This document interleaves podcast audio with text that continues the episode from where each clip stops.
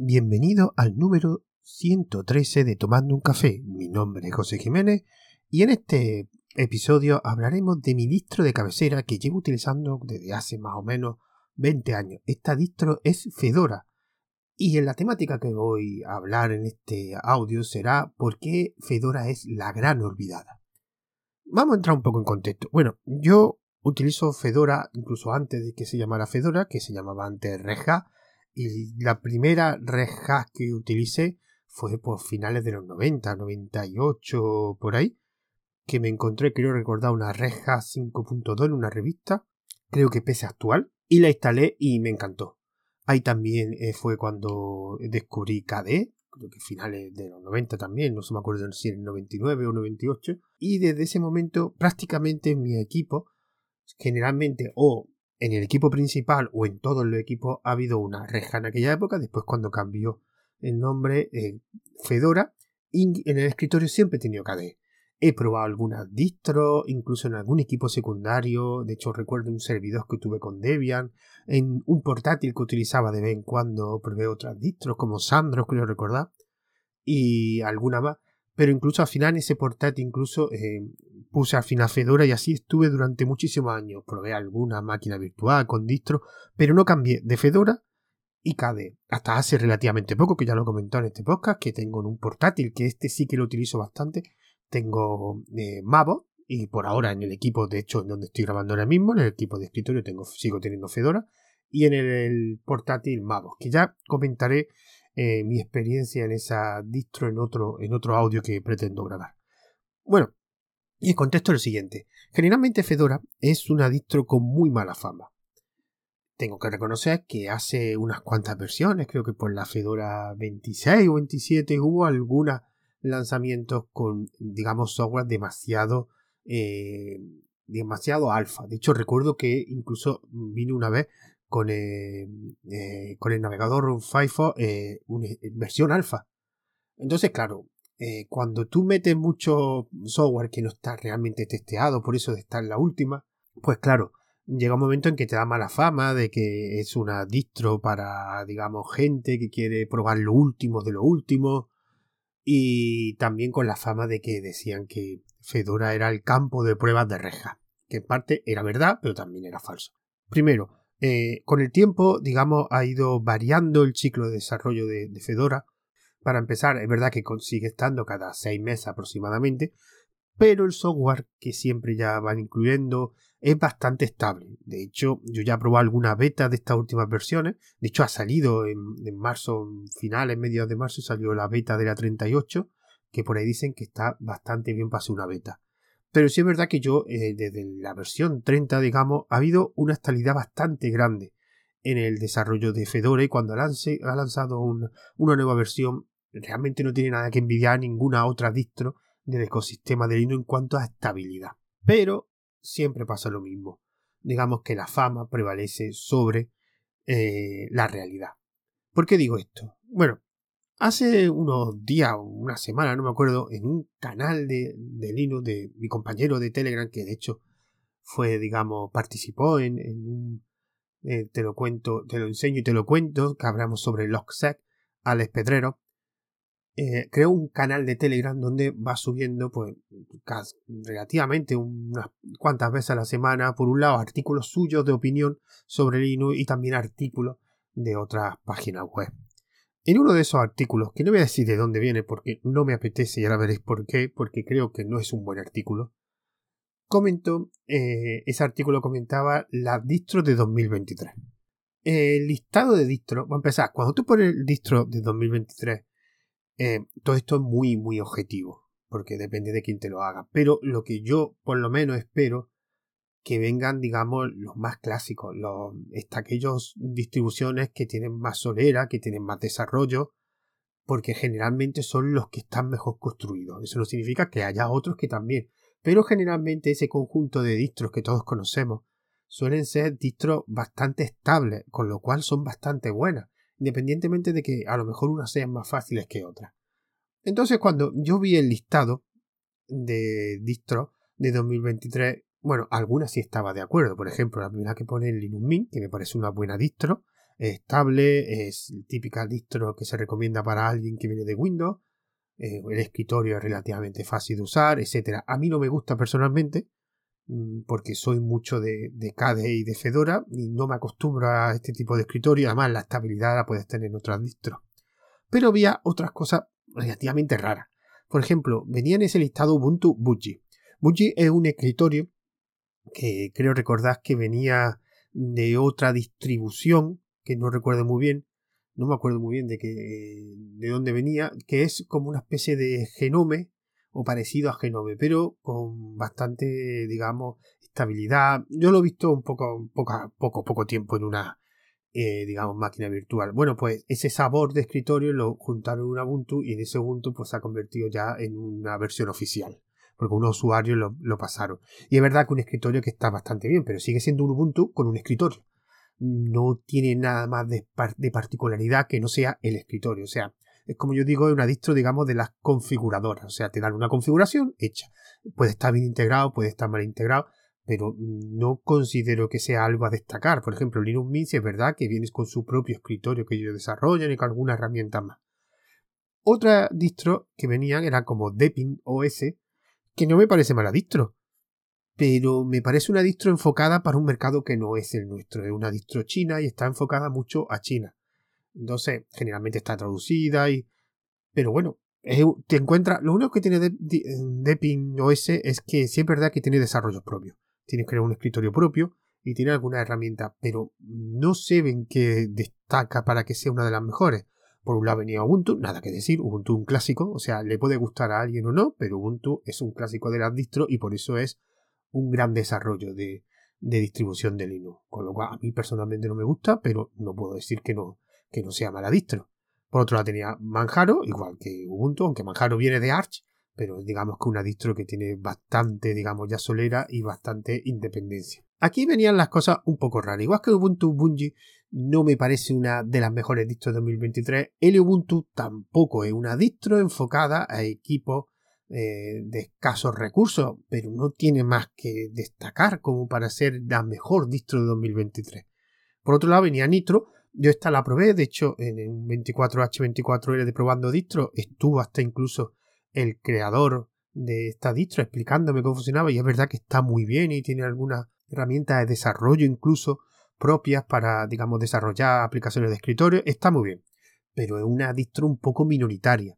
Digamos, no es muy conocida, pero es muy buena. Elementario OS, lo mismo que Nitro, es verdad que esta es mucho más, más conocida, pero no veo qué destaca de que sea las mejores distros. Y ahora, lo que después, Sorino S, también otro clásico, MX Linux y Pop OS y Puppy Linux. Estas dos últimas no entendí muy bien por qué estaban, porque no creo que Pop OS lleva muy poco tiempo de desarrollo. Pupilino es un clásico, pero Pupilino está muy, muy, muy enfocado a, equipos con muy pocos recursos. De hecho, yo la, probé en un equipo, en un portátil hace años y funcionaba relativamente bien. Vale, lo curioso de todo esto es que estas dos últimas fue una actualización del artículo. O sea, él hizo el listado hasta MX Linux y el autor pues añadió estas dos. Vale, aquí viene primero mi crítica no entiendo por qué son las mejores distros de 2023. No lo entiendo. O sea, puedo entender que esté Ubuntu, puedo entender que esté Linux Mint, que son, digamos, clásicos. Pero lo que no puedo entender es que, por ejemplo, haya otros clásicos de distribuciones con muchísimos años de desarrollo, por ejemplo, OpenSUSE, o la que voy a comentar y que me extenderé en la reflexión, Fedora, o incluso Debian. ¿Qué pasa? Que porque Debian es relativamente difícil y no está pensada para, el gran público, cosa que yo aquí tengo mi gran duda. No creo que sea mucho más difícil que ninguna de las que están aquí. Y que incluyas alguna Ubuntu que es básicamente un sabor, es un Ubuntu con un escritorio específico. No lo considero mejores distros. Mejores distros son aquellas distros que básicamente eh, tienen un desarrollo estable, van mejorando cada versión, y cada versión es mejor que la anterior. Y aquí me voy a centrar en Fedora. Fedora, como he dicho antes, es mi distro de cabecera. Fedora ha mejorado muchísimo con los años. Hay una cosa que me estoy dando cuenta en este tipo de artículos. Este artículo no es el primero que olvida Fedora en este tipo de listado. Ha habido anteriormente otros listados de mejores distros del año X donde no se incluía Fedora. Yo reconozco que, como he dicho antes, hacía unas cuantas versiones. Fedora eh, no era la mejor, eh, digamos, los lanzamientos no eran lo suficientemente estables porque primaba que tuviera el último software. Aunque ese software no estuviera los testeados, muy testeados. Entonces podía dar algunos problemas. Pero con los años ha sido capaz de evolucionar. De hecho, otra cosa que, que realmente me da mucho coraje es que digan que es la versión prueba de, de o sea que Rejas para sus versiones cogen una Fedora, prueban cosas y después lo pasan a Rejas. Rejas, digamos, que es entre comillas el padre de, Fedora y es un escritorio mm, empresarial. Está pensado para empresas, con lo cual tiene que ser muy, muy estable. Pero ojo, la versión de Fedora que incluyen en la Reja X es una versión, bastantes versiones por detrás.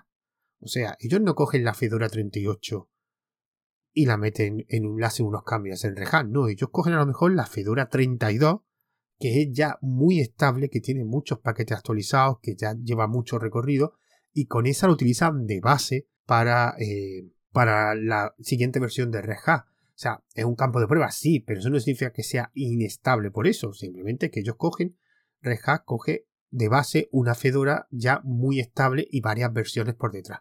Esto es una cosa que he visto habitualmente con las distribuciones eh, basadas en paquetes RPM. No sé por qué se le da y me da la sensación que es la comunidad hispana. No tengo, digamos, muchas pruebas, pero en la comunidad hispana me da como que se deja un poco olvidada Fedora, pero después yo conozco varias personas que utilizan Fedora en su trabajo y en el día a día pero lo que es la comunidad hispana no la veo muy grande y la comunidad general de usuarios de Linux no la consideran una distro, no sé si es que porque, entre comillas, la patrocina Red Hat, no lo sé. Pero generalmente es la gran olvidada. Fedora podía estar en este listado como OpenSUSE. Fedora, la última versión, bueno, y de hecho esta versión 38 va a tener muchísimas mejoras y va a incluir muchas cosas muy interesantes y que después van a copiar el resto de distros como he dicho antes, también estaría bien que hubiera incluido el listado Debian. Y es tan fácil como cualquier otra distro de las que hay ahí. Es una cosa que Fedora tampoco es que sea mucho más complicada. De hecho, cada vez el, programa de instalación se parece muchísimo más al que viene con Ubuntu, que viene con Linux Mint, que es siguiente, siguiente, siguiente. Es verdad que en la parte de, de la partición de disco duro a lo mejor es un poco eh, más complejo, pero si no te quieres complicar la vida, lo hace automático y te monta ahí las particiones. Fedora es, eh, incluso, deja, digamos, Fedora patrocina o es uno de los grandes desarrolladores de proyectos como Genome. Por lo que he dicho, yo no soy usuario de Genome, soy más, como he dicho antes, de KDE, pero por lo que he escuchado y he visto de gente probando Fedora las últimas versiones, posiblemente es el que mejor integra Genome de todas las distribuciones de Linux. Todas principalmente porque parte de sus desarrolladores están en la comunidad de, Fedora o de Red digamos, son eh, digamos, empleados de Red que Red y Fedora tienen una estrecha relación. Y sigo sin entenderlo. Sigo entender este artículo cuando eh, me pone una actualización que digo, bueno, lo normal es que haga una mención a Fedora o una mención a OpenSUSE, otra herramienta también RPM muy olvidada y que tiene detrás una empresa como SUSE que también ha aportado mucho. Y de hecho tiene una herramienta como Jazz que se puede decir que es las mejores paneles de administración de Linux, pero nadie se acuerda de ella. Y en vez de incluir una Fedora o un OpenSUSE, incluye Puppy Linux, que no digo que sea mala, pero no creo que sea una actualización o Pop eh, OS, una distro que lleva dos o tres años. Creo que es de System 76, que es verdad este proveedor de hardware bastante conocido en el mundo de Linux, pero una distro que está empezando. O sea, prefieren meter Pop OS que una distro como Fedora que lleva 20 años de desarrollo. Y el problema que veo aquí es que los usuarios de Linux, mm, sobre todo los que no utilizan distro RPM, que más tiran de Ubuntu o del ecosistema de Linux, no conocen Fedora. No la conocen, solo conocen lo que oyen. Y lo que oyen muchas veces es muy injusto. Esto es una cosa que me ha dado por ver es en Telegram hay grupos de casi todas las distros. Y me ha ido por ver los grupos de determinadas distribuciones, Ubuntu, Manjaro, eh, Arlinux, Debian, pero la, versión español, digamos. Y me ha resultado muy curiosa que en Fedora es verdad que había dos o tres grupos de, español, Pero el grupo más pequeño, digo, perdón, el más grande, tenía creo que unos 500 600 miembros, suscriptores en el grupo. Es verdad que había un canal que se llama Fedora Magazine, que si tiene 2.000 o 3.000 eh, suscriptores, que es una cosa que está bastante bien para ser un canal de Telegram. Pero después cuando miro eh, los grupos que hay de Debian en español, de Arch, de Manjaro, veo que son 1500, 2000, me encontré otro de 3000, de otra, de Ubuntu también me encontré, o sea, casi todos los grupos en español que vi de estas distros eran de más de 1000, incluso algunas más de 2000. Aquí te das cuenta del conocimiento que hay, no es una prueba, digamos, científica, pero es curioso que los grupos del Fedora Español máximo eran 500 y los demás pues eran dos, tres o cuatro veces más. Aquí se ve el conocimiento y los usuarios, la comunidad. Porque sí es verdad que la comunidad fuera de España sí es bastante, digamos, grande. De hecho, eh, como he dicho antes, hay un canal que es más Fedora Magazine, que básicamente es una revista de, Fedora, donde ahí van poniendo eventos y la mayoría de eventos casi todos son fuera de, de, de España. Y yo, la gente que conozco en general, que conozco evidentemente mucha gente de Linux, muy poco utilizan Fedora. Hay una parte bastante grande que son del ecosistema de Ars, Ars Manjaro. Hay otra parte bastante grande, Debian, Ubuntu y derivados. Pero si los comparamos con la cantidad de gente que conozco Fedora son bastante pequeños. Y me da mucho coraje. Porque este artículo de este autor, de esta, digamos, blog bastante conocido, no entiendo por qué no ha incluido Fedora. Porque sobre todo viendo la Fedora 38 lo que va a incluir y la Fedora 37, que es la que yo tengo ahora mismo en el equipo, y que funciona muy bien. Reconozco que funciona bien. Y cada versión que va sacando Fedora es mejor que la anterior en estabilidad. Incluye cosas que después son copiadas por el resto de distros. Pero no entiendo por qué no, no incluye Fedora. ¿Por qué es difícil? No es difícil. Es tan difícil como puede ser cualquiera de estas. Como puede ser Linux Mint o Deepin OS o Ubuntu o Manjaro. ¿Por qué es tan olvidada? No lo entiendo. Y cuando lee este artículo, que no es el primero que he leído del mismo tipo, te da un poco de coraje.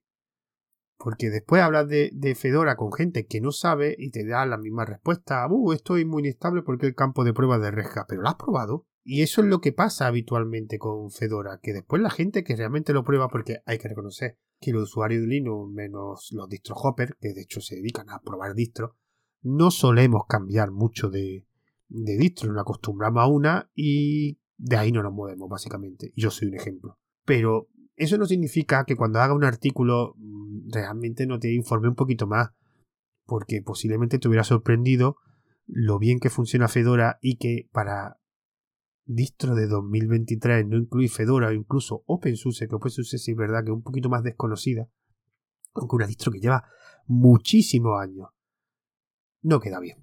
O sea, esto significa que has cogido las que conoces, no has hecho ningún tipo de, investigación previa ha incluido distros que para la gran mayoría, como Nitrus, son muy desconocidas. Puppy Linux, salvo que sea una persona que lleve muchos años en la comunidad, ni te sonará. Ubuntu Bungie, ahora como es Ubuntu, pues a lo mejor te suena un poquito. Pero de verdad, no Osorino S, Osorino S no es una de las distros más conocidas, independientemente de que sea buena o mala. Pero de verdad, ¿Fedora? ¿No la has podido incluir? No lo entiendo. Yo es que estos son los artículos que, que no lo entiendo. No entiendo el motivo por qué no está Fedora.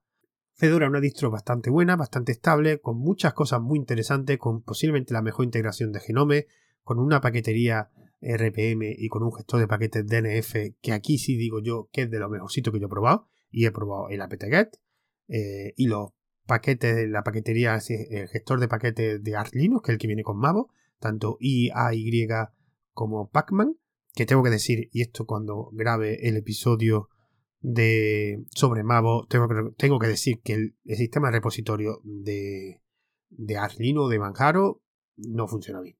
O sea, no sé si es algo exclusivo de Mavos, pero a mí me da problema una y otra vez. Y llevo, no llevaré ni un año con Mavos y ya es la cuarta vez que me da un problema los repositorios de Mavos, que básicamente son también de Manjaro. Y poco más. Pero bueno, esto ya lo hablaré más detalladamente cuando grabe otro audio hablando sobre Mavo y otras cosas más que tengo en mente. Y poco más. Eh, en la nota del audio voy a poner también el canal de Deus Ex Linux de Alex Pedrero, por si os interesa verlo y también para que os suscribáis, porque está bastante bien. Hace de vez en cuando unos monográficos, artículos propios una serie de monográficos que están bastante interesantes, lo recomiendo. Y echarle un vistazo a Fedora. Y poco más. Que recordad que hay una cuenta de Twitter que es tomando-un-café, un correo electrónico que es tomando un café Si queréis poner alguna sugerencia, alguna duda, podéis enviarlo tanto por eh, Twitter como por, por correo. Y recordar que este audio se publicará por un lado por el canal de Telegram Tomando un Café, donde hay publico tanto un MP3 como un OGG, y también por eh, Anchor FM e Ivos. Solo tenéis que buscar tomando un café y lo encontraréis. Toda esta información las pondré en las notas de audio, incluido el RSS. Pido vosotros hasta el siguiente audio. Adiós.